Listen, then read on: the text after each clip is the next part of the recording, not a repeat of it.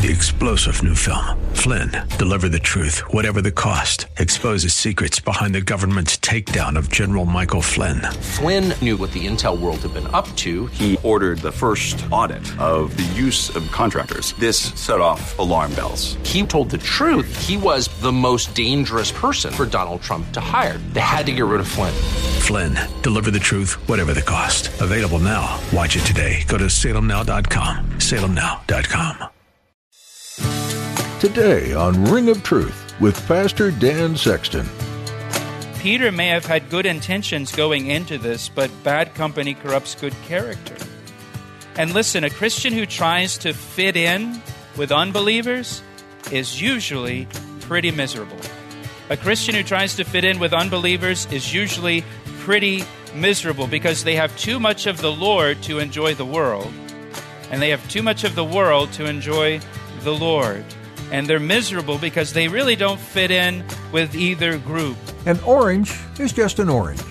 It can't be an apple or a banana. It can't be something that it's not. In the message today from Pastor Dan, he explains how the Apostle Peter was trying to fit in with the same people that arrested Jesus. It's an odd picture, isn't it? But pride and fleshly desires took Peter where he never intended to go, right down to denying that he knew Jesus. Before you start thinking the worst of Peter or anyone else, remember this truth Satan is sly. He'll do whatever it takes to drag you down. Now, here's Pastor Dan in the book of Matthew, chapter 26, for today's edition of Ring of Truth.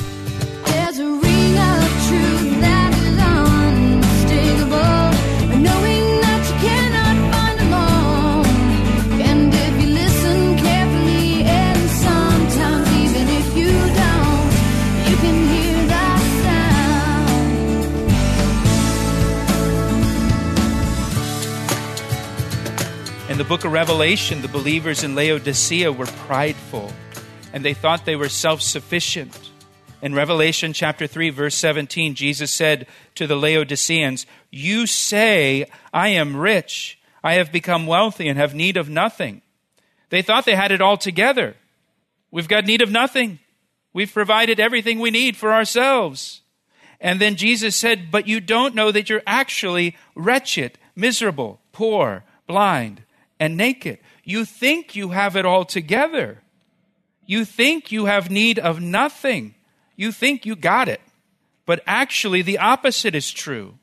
You're wretched. You're miserable. You're poor. You're blind and naked, and you don't even know it. You're not even aware of it. Their pride blinded them to their true condition. The Laodicean church was prideful and self confident. And they're also the church that was lukewarm. I think there's a connection there. Colossians 4 2 says we should pray continually. Continually? Yes, because apart from Christ, we can do what? Nothing. See, you guys know. You know. Apart from Christ, you can do nothing. That should drive us to prayer. We should pray continually.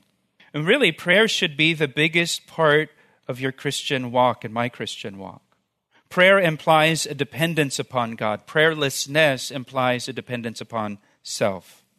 And so Peter's first step toward denying the Lord was pride, believing he was sufficient in himself to not deny the Lord. It's never going to happen, even though Jesus told him it's going to happen. Never going to happen, not me.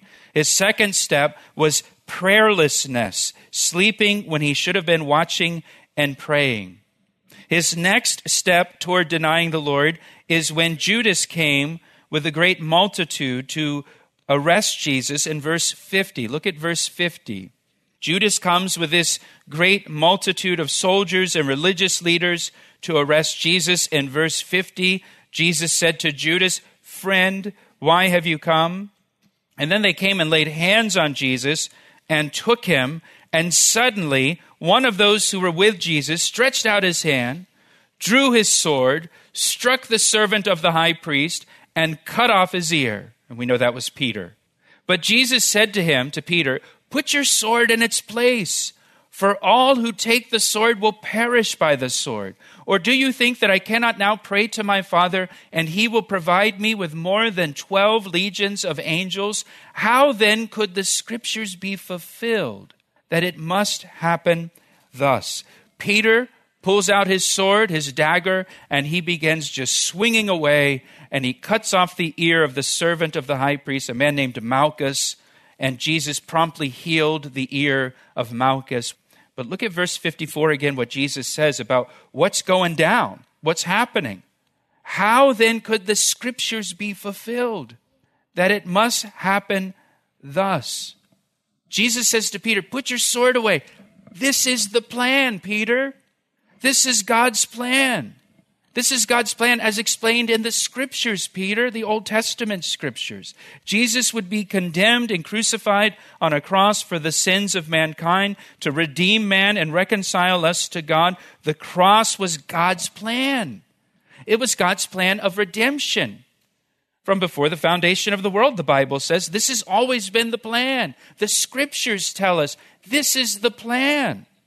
Plus, on at least four occasions, Jesus told his disciples, including Peter, that this is the plan.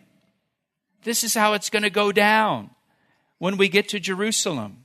For example, in Matthew chapter 20, Jesus told his disciples, Behold, listen to this, we are going up to Jerusalem, and the Son of Man will be betrayed to the chief priests and the scribes, and they will condemn him to death and deliver him to the Gentiles to mock and to scourge and to crucify, and the third day he will rise again. That's a pretty precise explanation of what will happen when they get to Jerusalem. This is the plan. Fellas, when we get to Jerusalem, here's what's going to happen.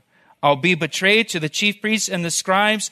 They will condemn me to death. I'll be delivered over to the Gentiles. They're going to mock me, scourge me, and crucify me. And the third day, I'll rise again. Got it? Everybody got it? This is what's going to happen once we get into the city. This is the plan, Peter. The scriptures tell us this is the plan. I've told you more than four times that this is the plan. Listen, listen. Peter is just out of step with God's will. He's just out of step with God's will. He's out of step with God's word. He's out of step with God's plan. Peter is reacting to the situation in his flesh. He's reacting to the situation uh, emotionally, just hacking away with his sword. No thought of what's the plan? What is God doing? What does his word say? What has Jesus said? Just reacting in the flesh, reacting emotionally, swinging his sword. Maybe he thought Jesus would be proud of him for fighting against those soldiers, but Peter was actually fighting against God's plan and didn't realize it. And sometimes we can fight against God's plan for us because we're emotional or we're in the flesh and we're fighting against what God is actually trying to do in our lives. And this isn't the only time Peter fought against God's plan, as you know. In Matthew chapter 16, when Jesus first told his disciples that he must go to Jerusalem and be crucified and raised the third day, first time he told them, new information here. I got something very important I want to share with you. And he shares it with them. And Matthew 16, 22 says, Peter, listen to this, Peter took Jesus aside and began to rebuke him saying, Far be it from you, Lord, this shall not happen to you. Can you imagine Peter rebuking Jesus? Again, here's Jesus sharing for the first time the whole reason he came, the whole plan of salvation. I'm going to be crucified and I'm going to be resurrected the third day. And Peter says, Excuse me, Jesus, can I talk to you privately for a moment? no, you're not. You know, like this is not going to happen. You're not doing that's not going to happen. And do you remember what Jesus said to Peter? Get behind me, Satan. Satan was trying to prevent God's plan. And Satan was working through Peter to try to hinder God's plan. He said, Get behind me, Satan. You are an offense to me, for you are not mindful of the things of God, but the things of men. In other words, you, you see things only from a human point of view and not from God's point of view. You're not mindful of the things of God. You're mindful of the things of men. This is why God sent his son into the world to die on the cross to save us. This was God's plan of salvation for mankind since before the world was created. The main reason Jesus came into the world was to die, to give his life for us. But Peter only looked at it from a human point of view, and he didn't like it. So he's trying to stop it. Here in Matthew chapter 26, Peter thought he was fighting for Jesus. He's actually fighting against Jesus. He thought he's fighting for God's plan. He's fighting against God's plan without realizing it. And again, you and I can do the same thing. We can operate in the flesh. We can uh, react to a given situation in the flesh. We can react emotionally. And we take action because we don't like the way things are going. And we want to change that without giving any thought to was this God's will? Is this God's plan? Is this what His Word says I should do? we respond emotionally. You know, quite often we want to do what, what uh, causes us the least discomfort or, or what will make us the happiest. God wants me to be happy, doesn't He? And this doesn't make me happy. And God would want me to do what's happy and what makes me happy. And we can act against God's will for us without realizing it. You know, Jeremiah the prophet said, The heart is deceitful above all things and desperately wicked. We should never rely upon our heart or our feelings to make a decision. Our heart and our feelings may lead us to do exactly the opposite of God's will for us. We want our decisions directed by God's Word and by the Holy Spirit. You know, Psalm 19, verse 8 says God's Word enlightens the eyes. His Word enlightens the eyes. Psalm 119, verse 105 Thy word is a lamp unto my feet and a light unto my path. His word will show me the way to go. What's His will for me? Jesus said the Holy Spirit will guide us into all truth. Holy Spirit will guide. We don't want to be guided by our emotions or guided by our flesh. James says, if anyone lacks wisdom, let him ask of God, and God will give it to us liberally or generously. And so in, instead of reacting in the flesh or doing what feels right to us or emotionally or what feels best to us emotionally or what we think we, we will make us happy, we should always stop and pray and, and say, you know, search the scriptures. What does the Bible say? What is, what is, Lord, what does your word say about this? What does your word tell me I should do in this situation? You're listening to Ring of Truth with Pastor Dan Sexton of Calvary Chapel, Ellicott City, Maryland. We'll return to the second half of today's message in a moment. But first, here's a word from Pastor Dan. It's my privilege to share the Word of God with you through our radio ministry, Ring of Truth. Thank you for tuning in each day. Hey, I would love to hear from you. Will you take a moment to email me to tell me how these daily studies have ministered to you? I want to hear your story you can email me through our website at calvaryec.com. That's calvaryec.com. Thanks, Pastor Dan. Now let's join him again for the conclusion of today's edition of Ring of Truth. See, you know, God is more concerned about your holiness than your happiness. He's more concerned about your holiness than your happiness. The word happy only appears in the Bible a couple times. Holiness or holy hundreds of times. He wants you to be holy. And he is conforming you into the image of his son. That's the plan. What's his plan for you? His plan is to conform you into the image of his son. And he's going to use circumstances, he's going to use situations, he's going to use trials that are beyond your resources, beyond your abilities, beyond your power, so that you rely upon him. And sometimes he's got to, he's got to box us into a corner where he's like he's going to burn down every bridge and i've got one bridge and that's trusting in jesus here to get me out of this. I guess i'll take this one. You know like that's the only thing that's going to work out. And he's doing that to conform you into the image of his son peter was operating completely in the flesh not according to god's word not according to god's plan that he has clearly revealed in the scriptures that jesus has clearly spoken to him multiple times, and he is actually doing what is contrary to God's plan. He thinks he's fighting for God, he's actually fighting against God. And we don't want to fight against God's plan for our lives. We don't want to fight that. God's doing a good work in us. He's doing a good work in your life. He's doing a good work in my life. He wants to make us more like Jesus. And we don't want to fight against that. We don't want to resist that. So now that brings us to Peter's next step toward denying the Lord, down in verse 57. Look at verse 57. It says in verse 57 Then those who laid hold of Jesus led him away to Caiaphas, the high priest, where the scribes and the elders were assembled. Notice verse 58 But Peter followed him at a distance to the high priest's courtyard. And he went in and he sat, notice, with the servants. That would be the servants of the high priest, to see the end. Peter began to follow Jesus at a distance. He's not walking as closely to Jesus as he did before. This is the next step down in the path to denying the Lord. And let me ask you a question are you following Jesus at a distance? Are you not following him as closely as you once did? Are you not pursuing him like you used to do in the past? Peter is distancing himself. There's a distance now between Peter and Jesus. And this is Peter. Peter, who once said, Lord, to whom shall we go? You have the words of eternal life. And now Peter is following Jesus at a distance. You know, we're all prone to wander, like the hymn says.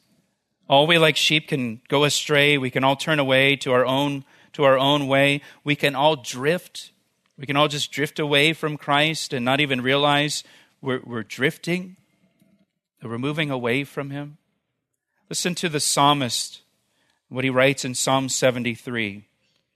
He says, Listen, it is good for me to be near to God. It is good for me to be near to God. It's good. It's good for you. It's good for me. It's good for us to just be near to God. It's safe.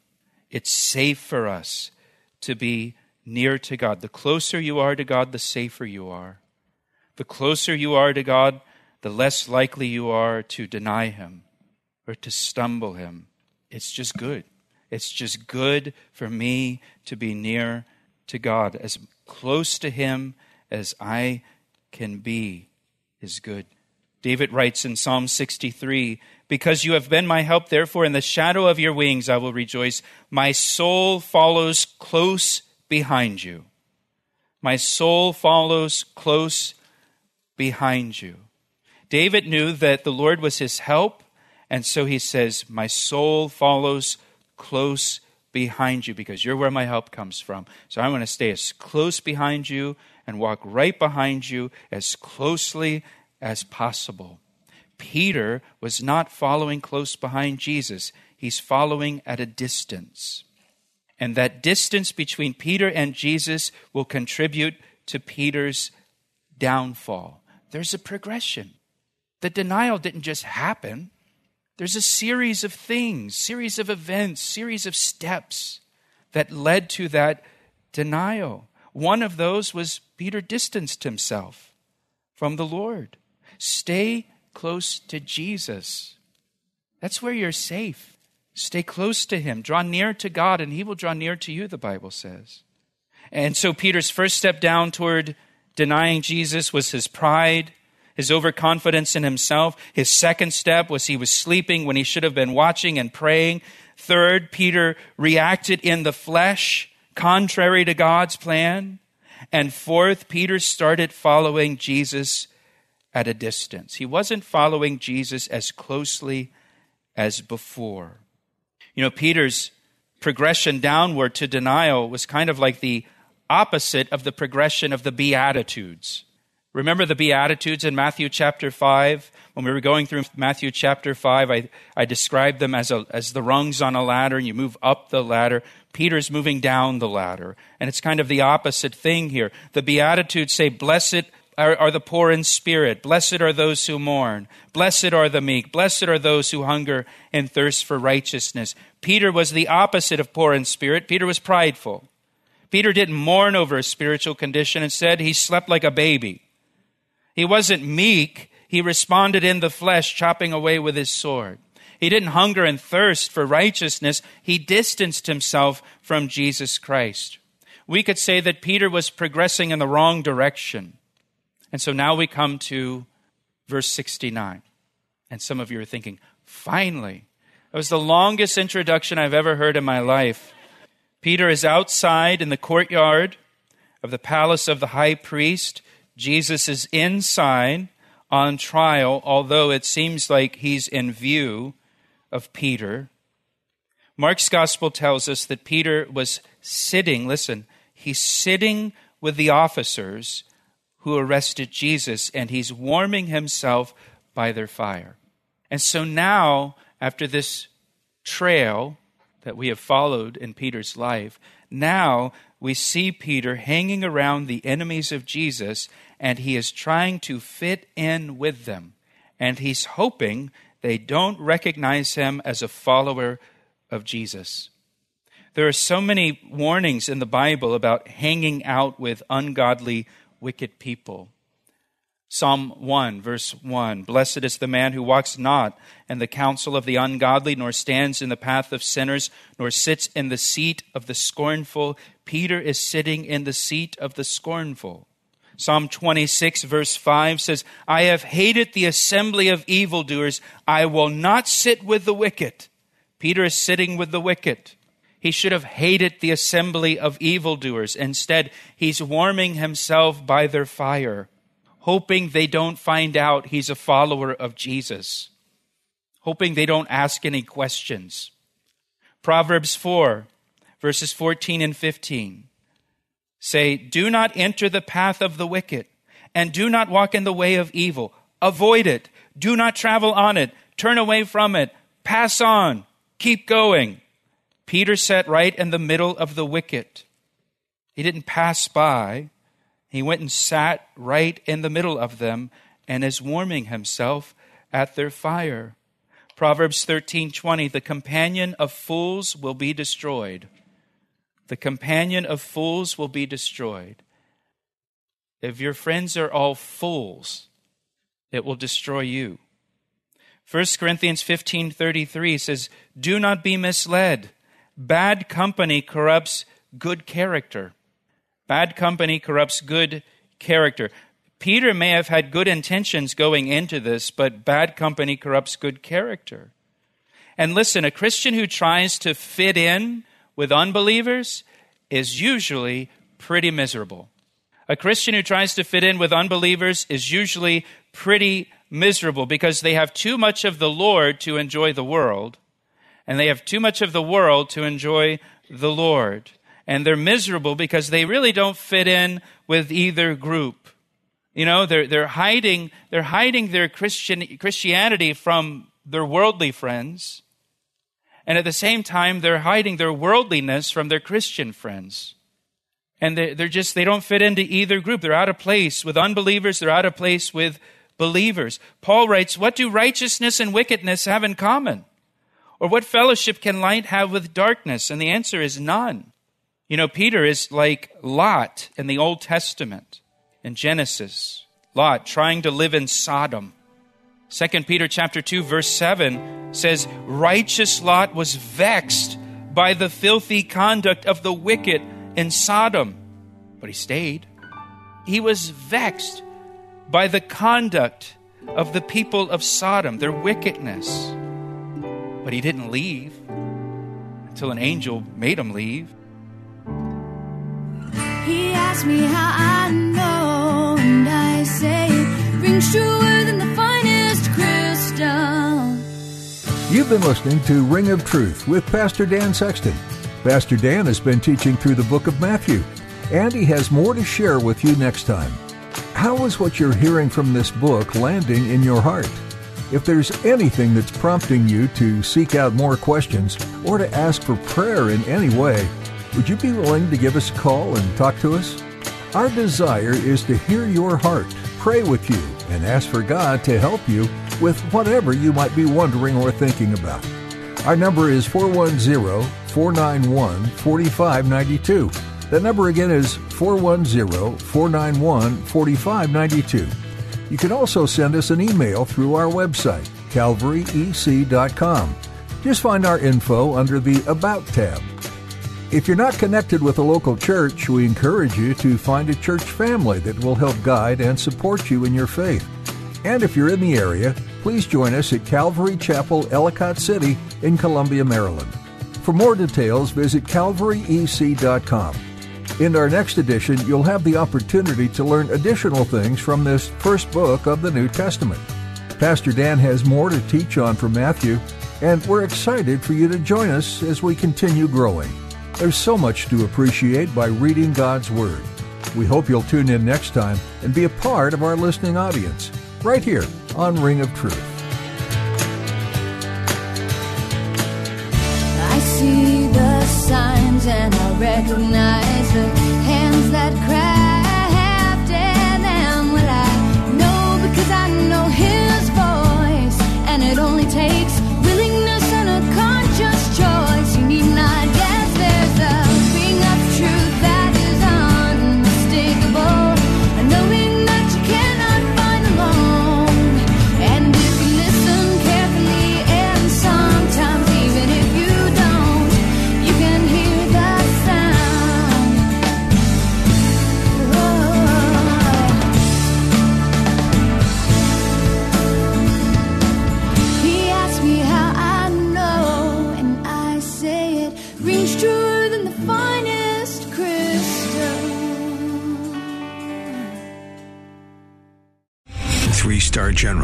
J. Flynn, head of the Pentagon Intelligence Agency, knew all the government's dirty secrets. He was one of the most respected generals in the military. Flynn knew what the intel world had been up to. He understood its funding. He ordered the first audit of the use of contractors. This set off alarm bells.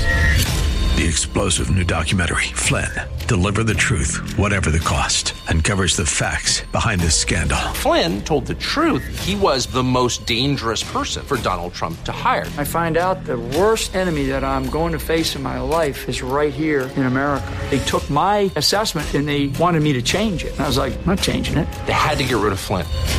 With in depth interviews, archival footage, and never before seen personal records of the man behind the headlines. I just felt like I was drowning. Flynn, Deliver the Truth, Whatever the Cost. Available now. Watch it today. Go to salemnow.com. Salemnow.com.